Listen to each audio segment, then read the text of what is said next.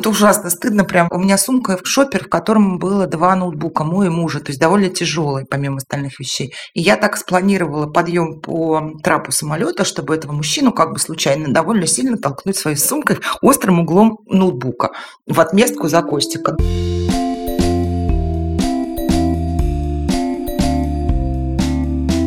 Привет! С вами самый честный подкаст о материнстве «Ты же мать» и мы его ведущие. Меня зовут Настя Хартулари, и у меня есть дочка Варя, ей три года и четыре месяца. Меня зовут Саша Давлатова, у меня есть дочка Маша, ей 14, сын Миша, ему почти 20, и сын Костя, которому уже 7.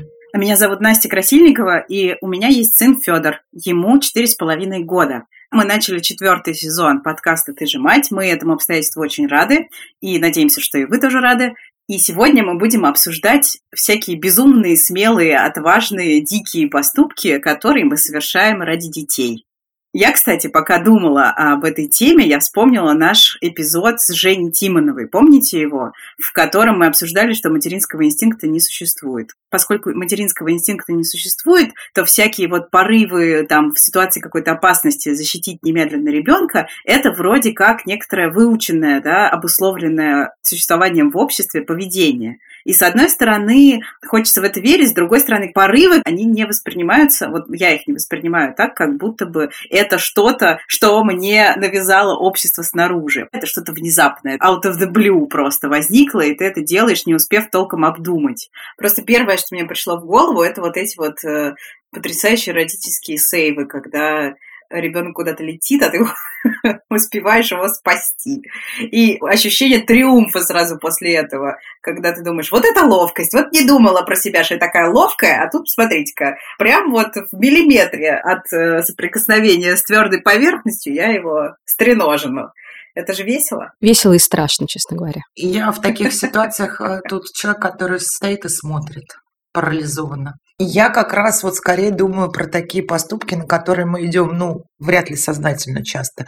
У меня была, например, ситуация, когда на родительском собрании обсуждали, что к какому-то школьному спектаклю в начальной школе нужны декорации. Надо было нарисовать печку и горшочек в печке такой, знаете, ну, чугунок и что нет художника-декоратора. Просто надо знать, я не умею рисовать вообще.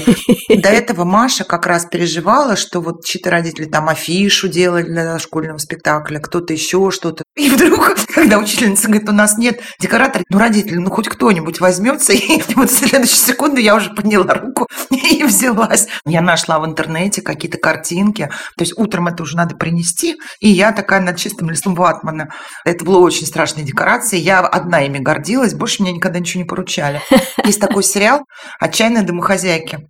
Там очень утрированные персонажи все. Но когда ты его смотришь, ну, в каждой серии возникает вот это, боже мой, у меня ж такое было. И там, конечно, кладезь вот этих вот историй, на которые матери идут ради своих детей. И они, опять же, показаны очень утрированно. Но вот сейчас я понимаю, насколько они, ну, жизненные. Это подкуп других детей, чтобы они пришли на день рождения к твоему ребенку показано со всеми, ну, последствиями такого дня рождения. Вы понимаете, да, это все вскрывается, там ссорятся родители. Один из моих любимых эпизодов, там есть героиня, очень гламурная. Ева Лангория. Это актриса, да. И у нее, с ее точки зрения, не очень удачные дочки. Ну, то есть они полненькие, они какие-то неспособные. Она очень тщеславный, да, такой персонаж, у которого все должно быть идеально. Она бывшая модель, и дети должны быть успешны.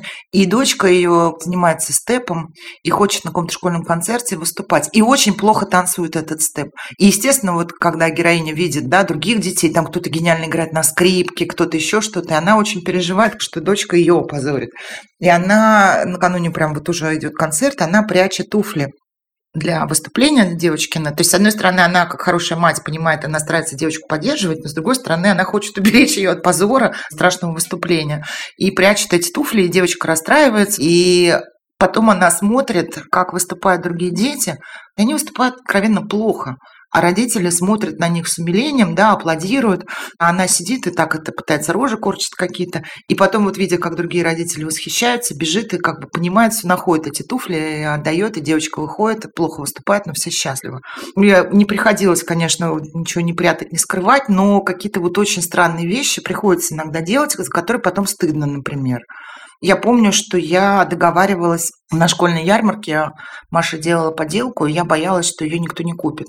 Она была очень страшная, а Маша ей очень гордилась. Я договаривалась как бы со всеми знакомыми дружественными родителями, что если они увидят эту поделку в продаже, они немедленно ее купят. Но самое вообще во всей этой истории милое, что Маша так не хотела с ней расставаться, что она ее купила сама, самая первая. Мне потом так было неловко, что я в Машу так не верила. Ну, понимаете, да, и вообще, что я скажу, с кем-то договариваюсь. Но спасибо, что еще деньги никому не давала, чтобы они это купили. Некоторые вот эти вот безумные поступки, они очень терапевтические, очень целительные. Например, мы с Варей идем из детского сада, на детской площадке сделали импровизированную сцену, и Варе очень нравится эта сцена, она забирается на нее, танцует без музыки, а потом говорит, теперь танцуй ты. И я чувствую себя ужасно неловко, потому что люди вокруг ходят и смотрят, а я танцую балериной на этой сцене, но потом, спустя какое-то время, я начинаю получать от этого удовольствие, потому что, черт подери, какая разница, о чем думают проходящие люди. В этом прям такое чувство свободы и кайфа, потому что в повседневной жизни у меня столько вещей, которые меня сдерживают, удерживают, а вот в такие моменты чувствую себя так классно. Блин, как круто, я прям почувствовала вот это вот то, что, о чем ты говоришь, и подумала, как клево быть Варей, с которой мама может позволить себе подурачиться на публике. Быть я ребенком, мне было бы страшно приятно.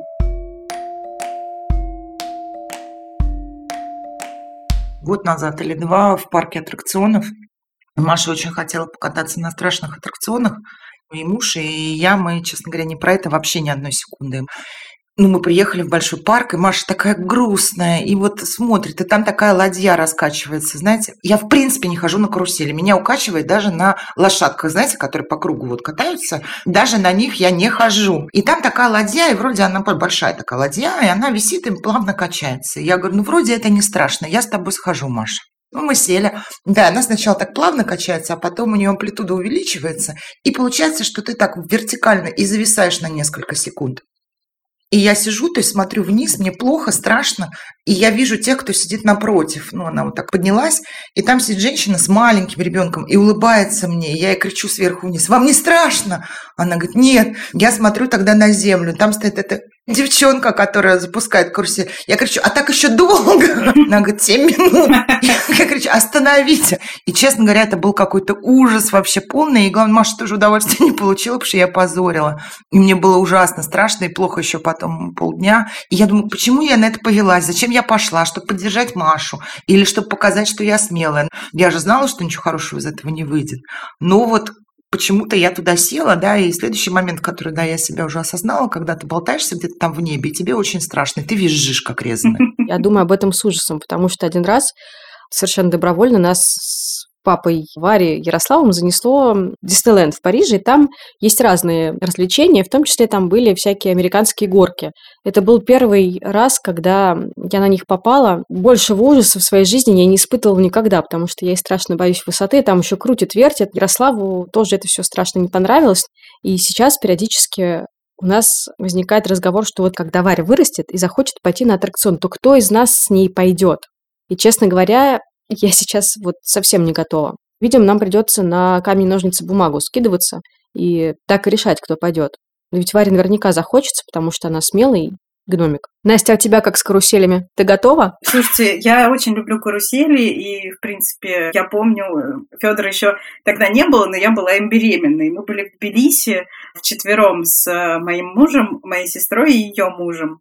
И мы с э, Данилой, мужем моей сестры, увидели большое чертово колесо, огромное. Мой муж и моя сестра, они решили, что они на него ни в коем случае не полезут. А мы с Данилой решили, что, конечно же, мы полезем. Я была там на каком-то третьем месяце беременности. И надо сказать, что э, впервые в жизни я испугалась на чертовом колесе. То есть, когда она достигла вот этого пика своего, мне было очень не по себе. Я помню, что я даже открыла мобильный телефон и начала играть там в какую-то игру, просто чтобы немножко расслабиться. Вот, но в целом я вообще просто большая фанатка аттракционов, поэтому я, по крайней мере, сейчас такого страха не испытываю, но Федор пока еще просто не видел, что такая опция есть, поэтому не заставлял меня. Я, честно говоря, вас слушаю, понимаю, что я вообще ничего героического ради своего ребенка ни разу в жизни не делала, если, конечно, не считать э, тот факт, что я наладила грудное вскармливание вопреки просто всем обстоятельствам, которые вокруг него были. Ну, то есть вот это ощущалась как некоторая жертва для его будущего, в том смысле, что это было очень больно, очень тяжело и очень долго, и совершенно нечеловеческое усилие.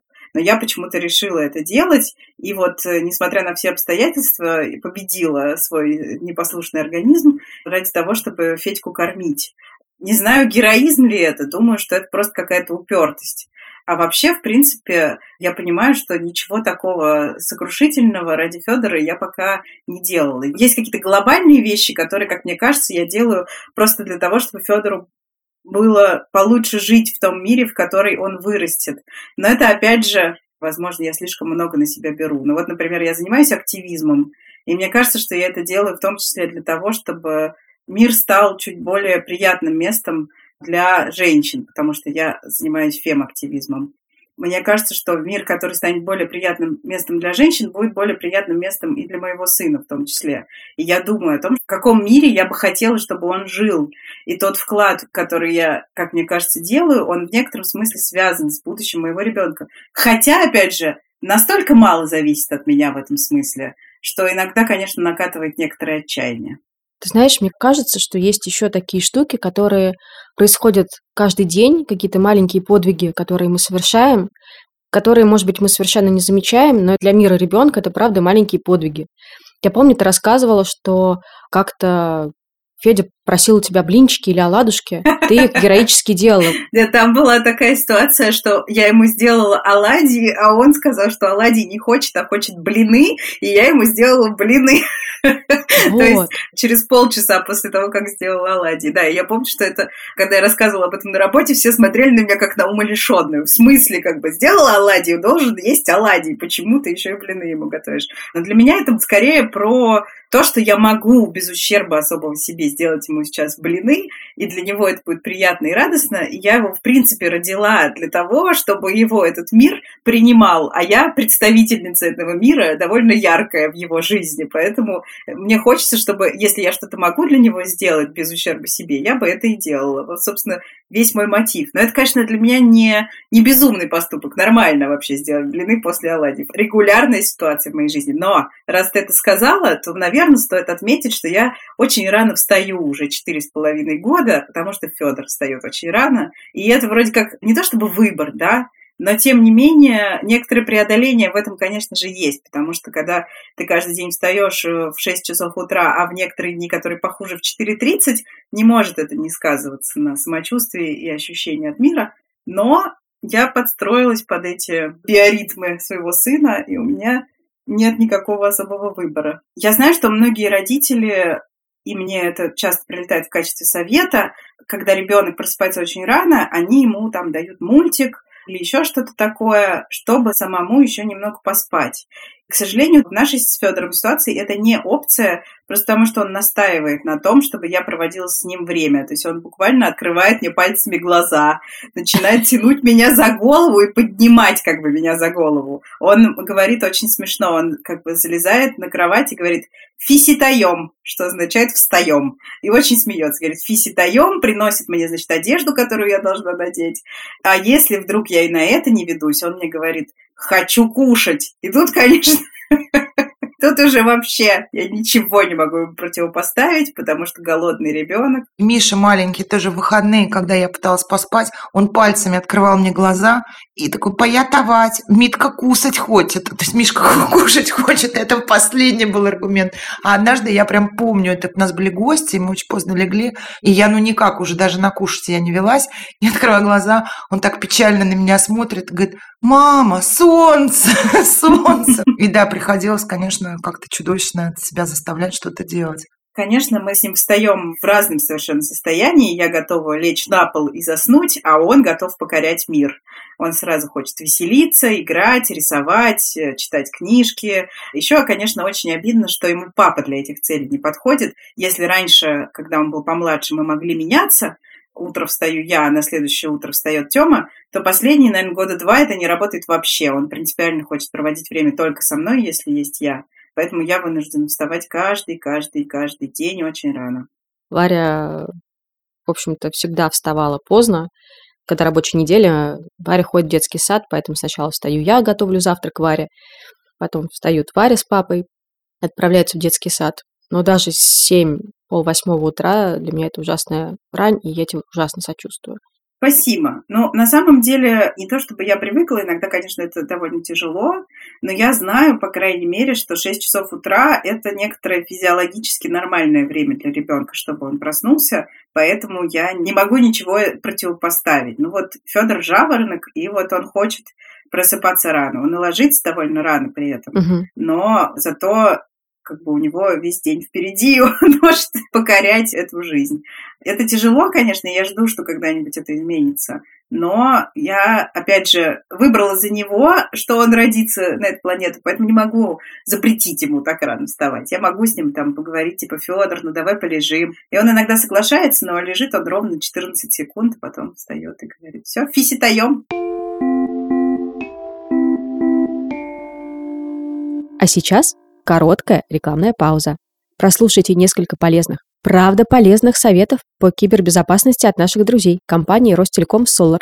Наверняка вам уже много раз звонили с незнакомого номера и представлялись службой безопасности банка. И вы, конечно, сами знаете, что это мошенники. Но злоумышленники не стоят на месте и постоянно придумывают новые схемы. Например, в последнее время они часто представляются сотрудниками полиции, и многие им, к сожалению, верят. А еще они могут позвонить вашему ребенку, у которого уже есть смартфон и привязанная к нему банковская карта. Или позвонить на ваш номер, когда ребенок играет в какую-нибудь игру на вашем телефоне. В общем, мы решили еще раз вам напомнить, как обезопасить себя и ваших близких от телефонных мошенников.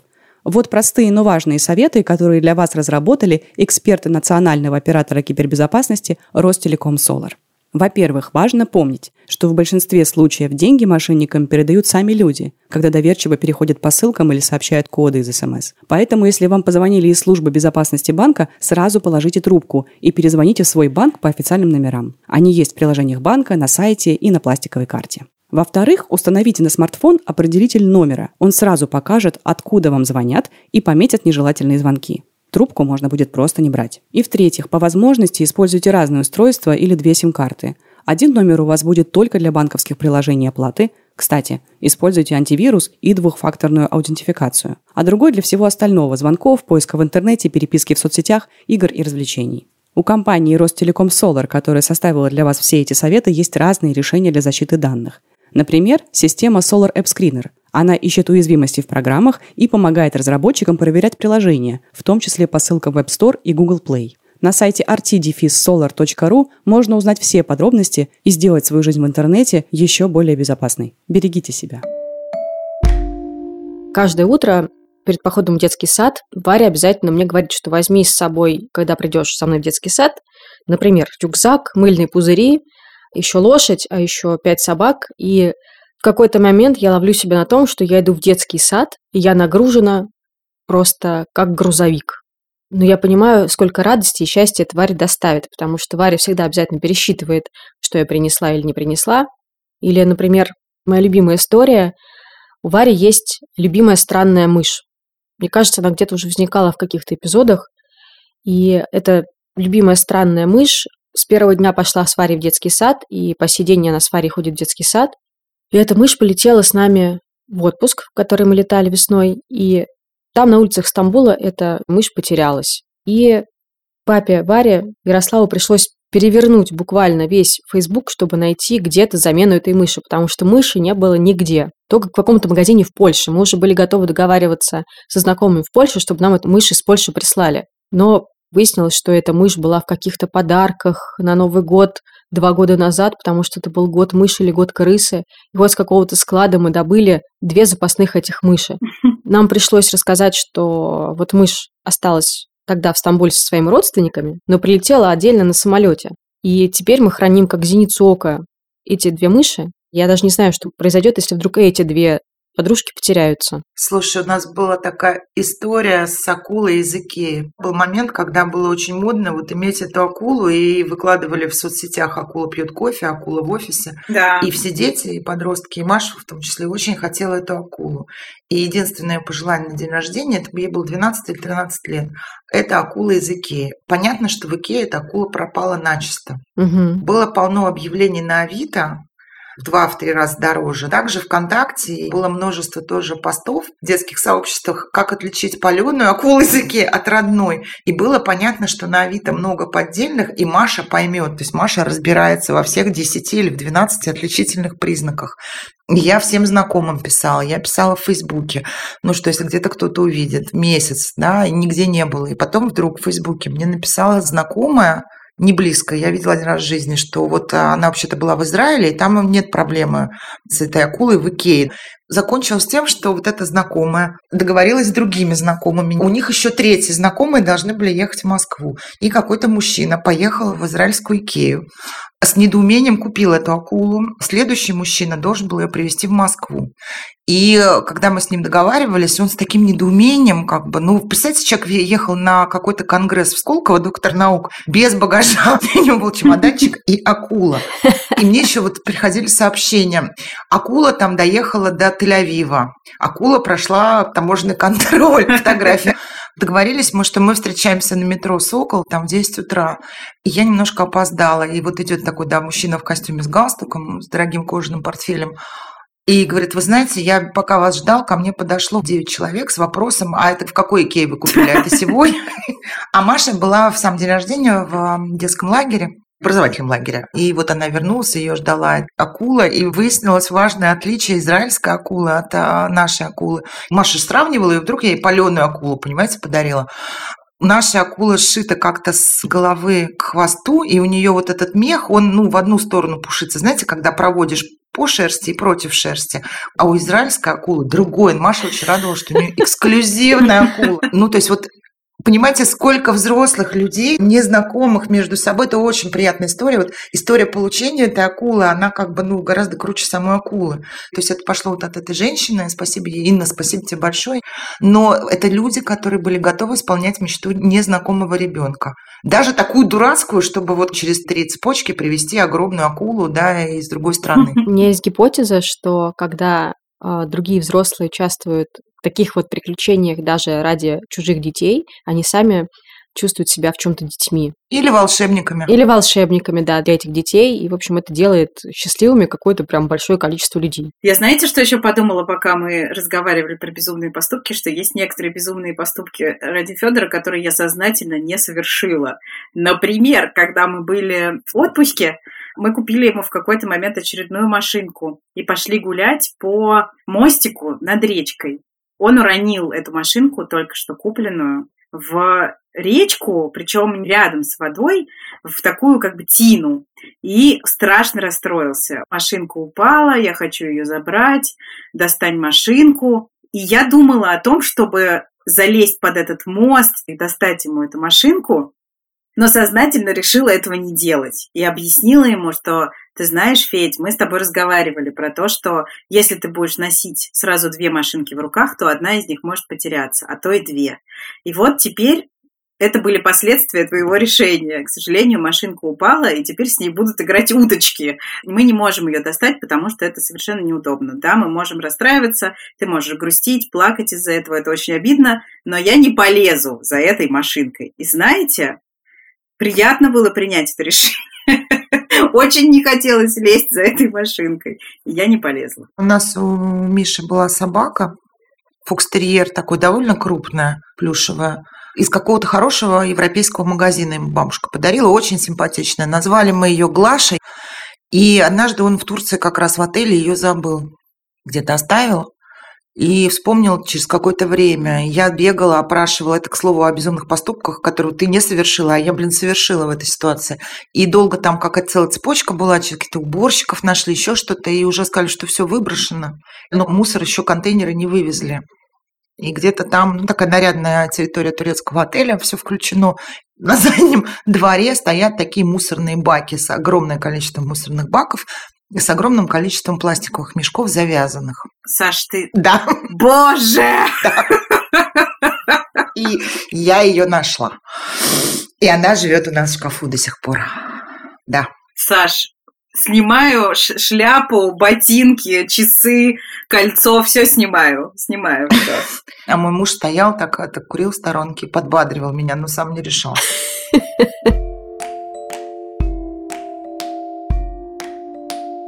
Хотела сказать еще про один вид героизма. Он, наверное, не ценится, и он не выглядит героическим. Вот Настя Красильникова ты много говорила про такие важные вещи.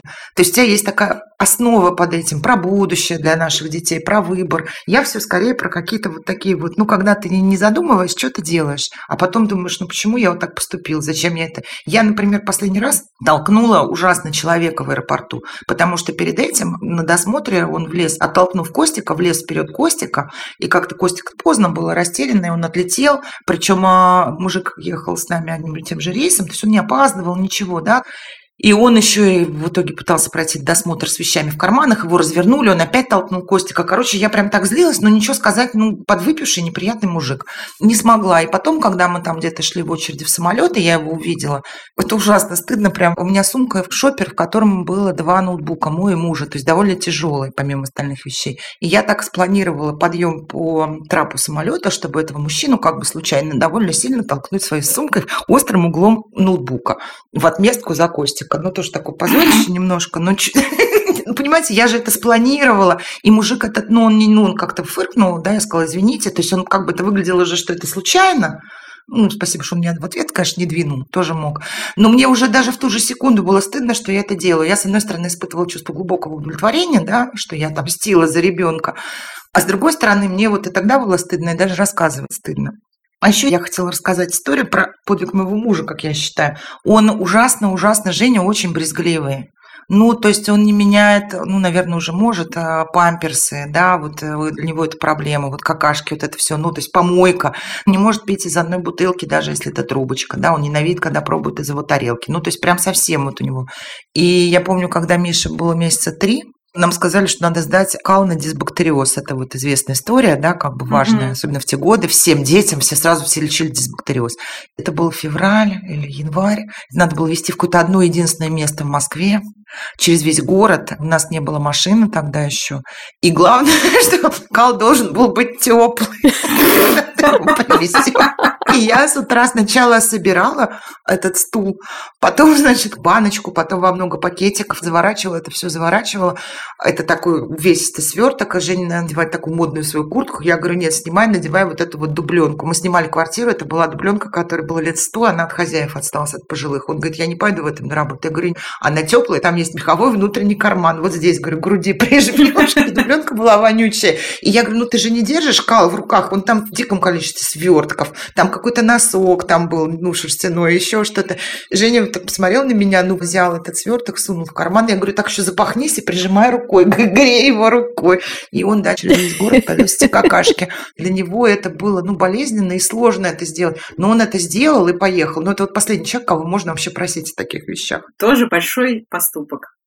На самом деле в маленьких поступках очень часто много большого преодоления всего такого. Я, кстати, подумала, пока ты рассказывала историю про подвыпившего мужика, которого ты немножко пристукнула в отместку. Знаете о чем? О том, что дети и необходимость взаимодействовать с внешним миром, когда у тебя появляются дети, они заставляют переступить через свои страхи. Например, свои границы защищать бывает ужасно тяжело, когда у меня не было еще ни семьи, ничего, но была Рони, собака моя, и она и есть. Очень люди всегда любили оставлять комментарии по поводу моего внешнего вида или внешнего вида моей собаки. Меня это ранило, но я никогда не умела на это нормально отвечать. Но когда родился Федор, во мне вдруг проснулась вот эта вот способность гаркнуть, знаете, на человека. Подходит какой-нибудь незнакомый там мужчина на улице, начинает о чем-то со мной разговаривать и пытается потрогать Федора. И я говорю, говорю, руки уберите, при том, что когда такое же происходит там со мной, я очень часто не успеваю сориентироваться. А тут у тебя как бы все это автоматически происходит, и защищать интересы своего ребенка становится чем-то более естественным и тем, что легко получается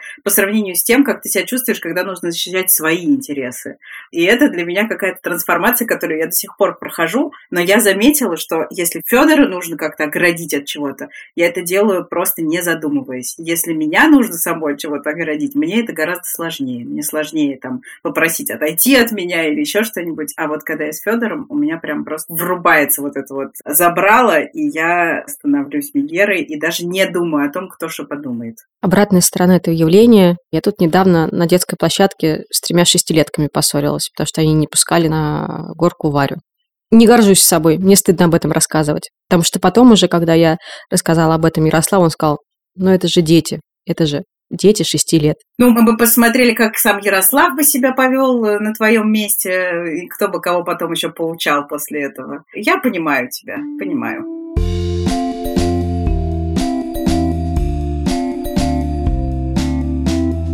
Большое спасибо всем, кто слушал этот эпизод. Пожалуйста, расскажите нам про какие-нибудь безумные поступки, которые вы совершали ради детей. Это можно сделать в комментариях на той платформе, где вы слушаете подкасты, или прислав нам письмо на подкаст собака техника речи студио.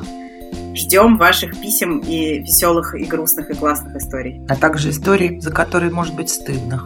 Меня будет утешить.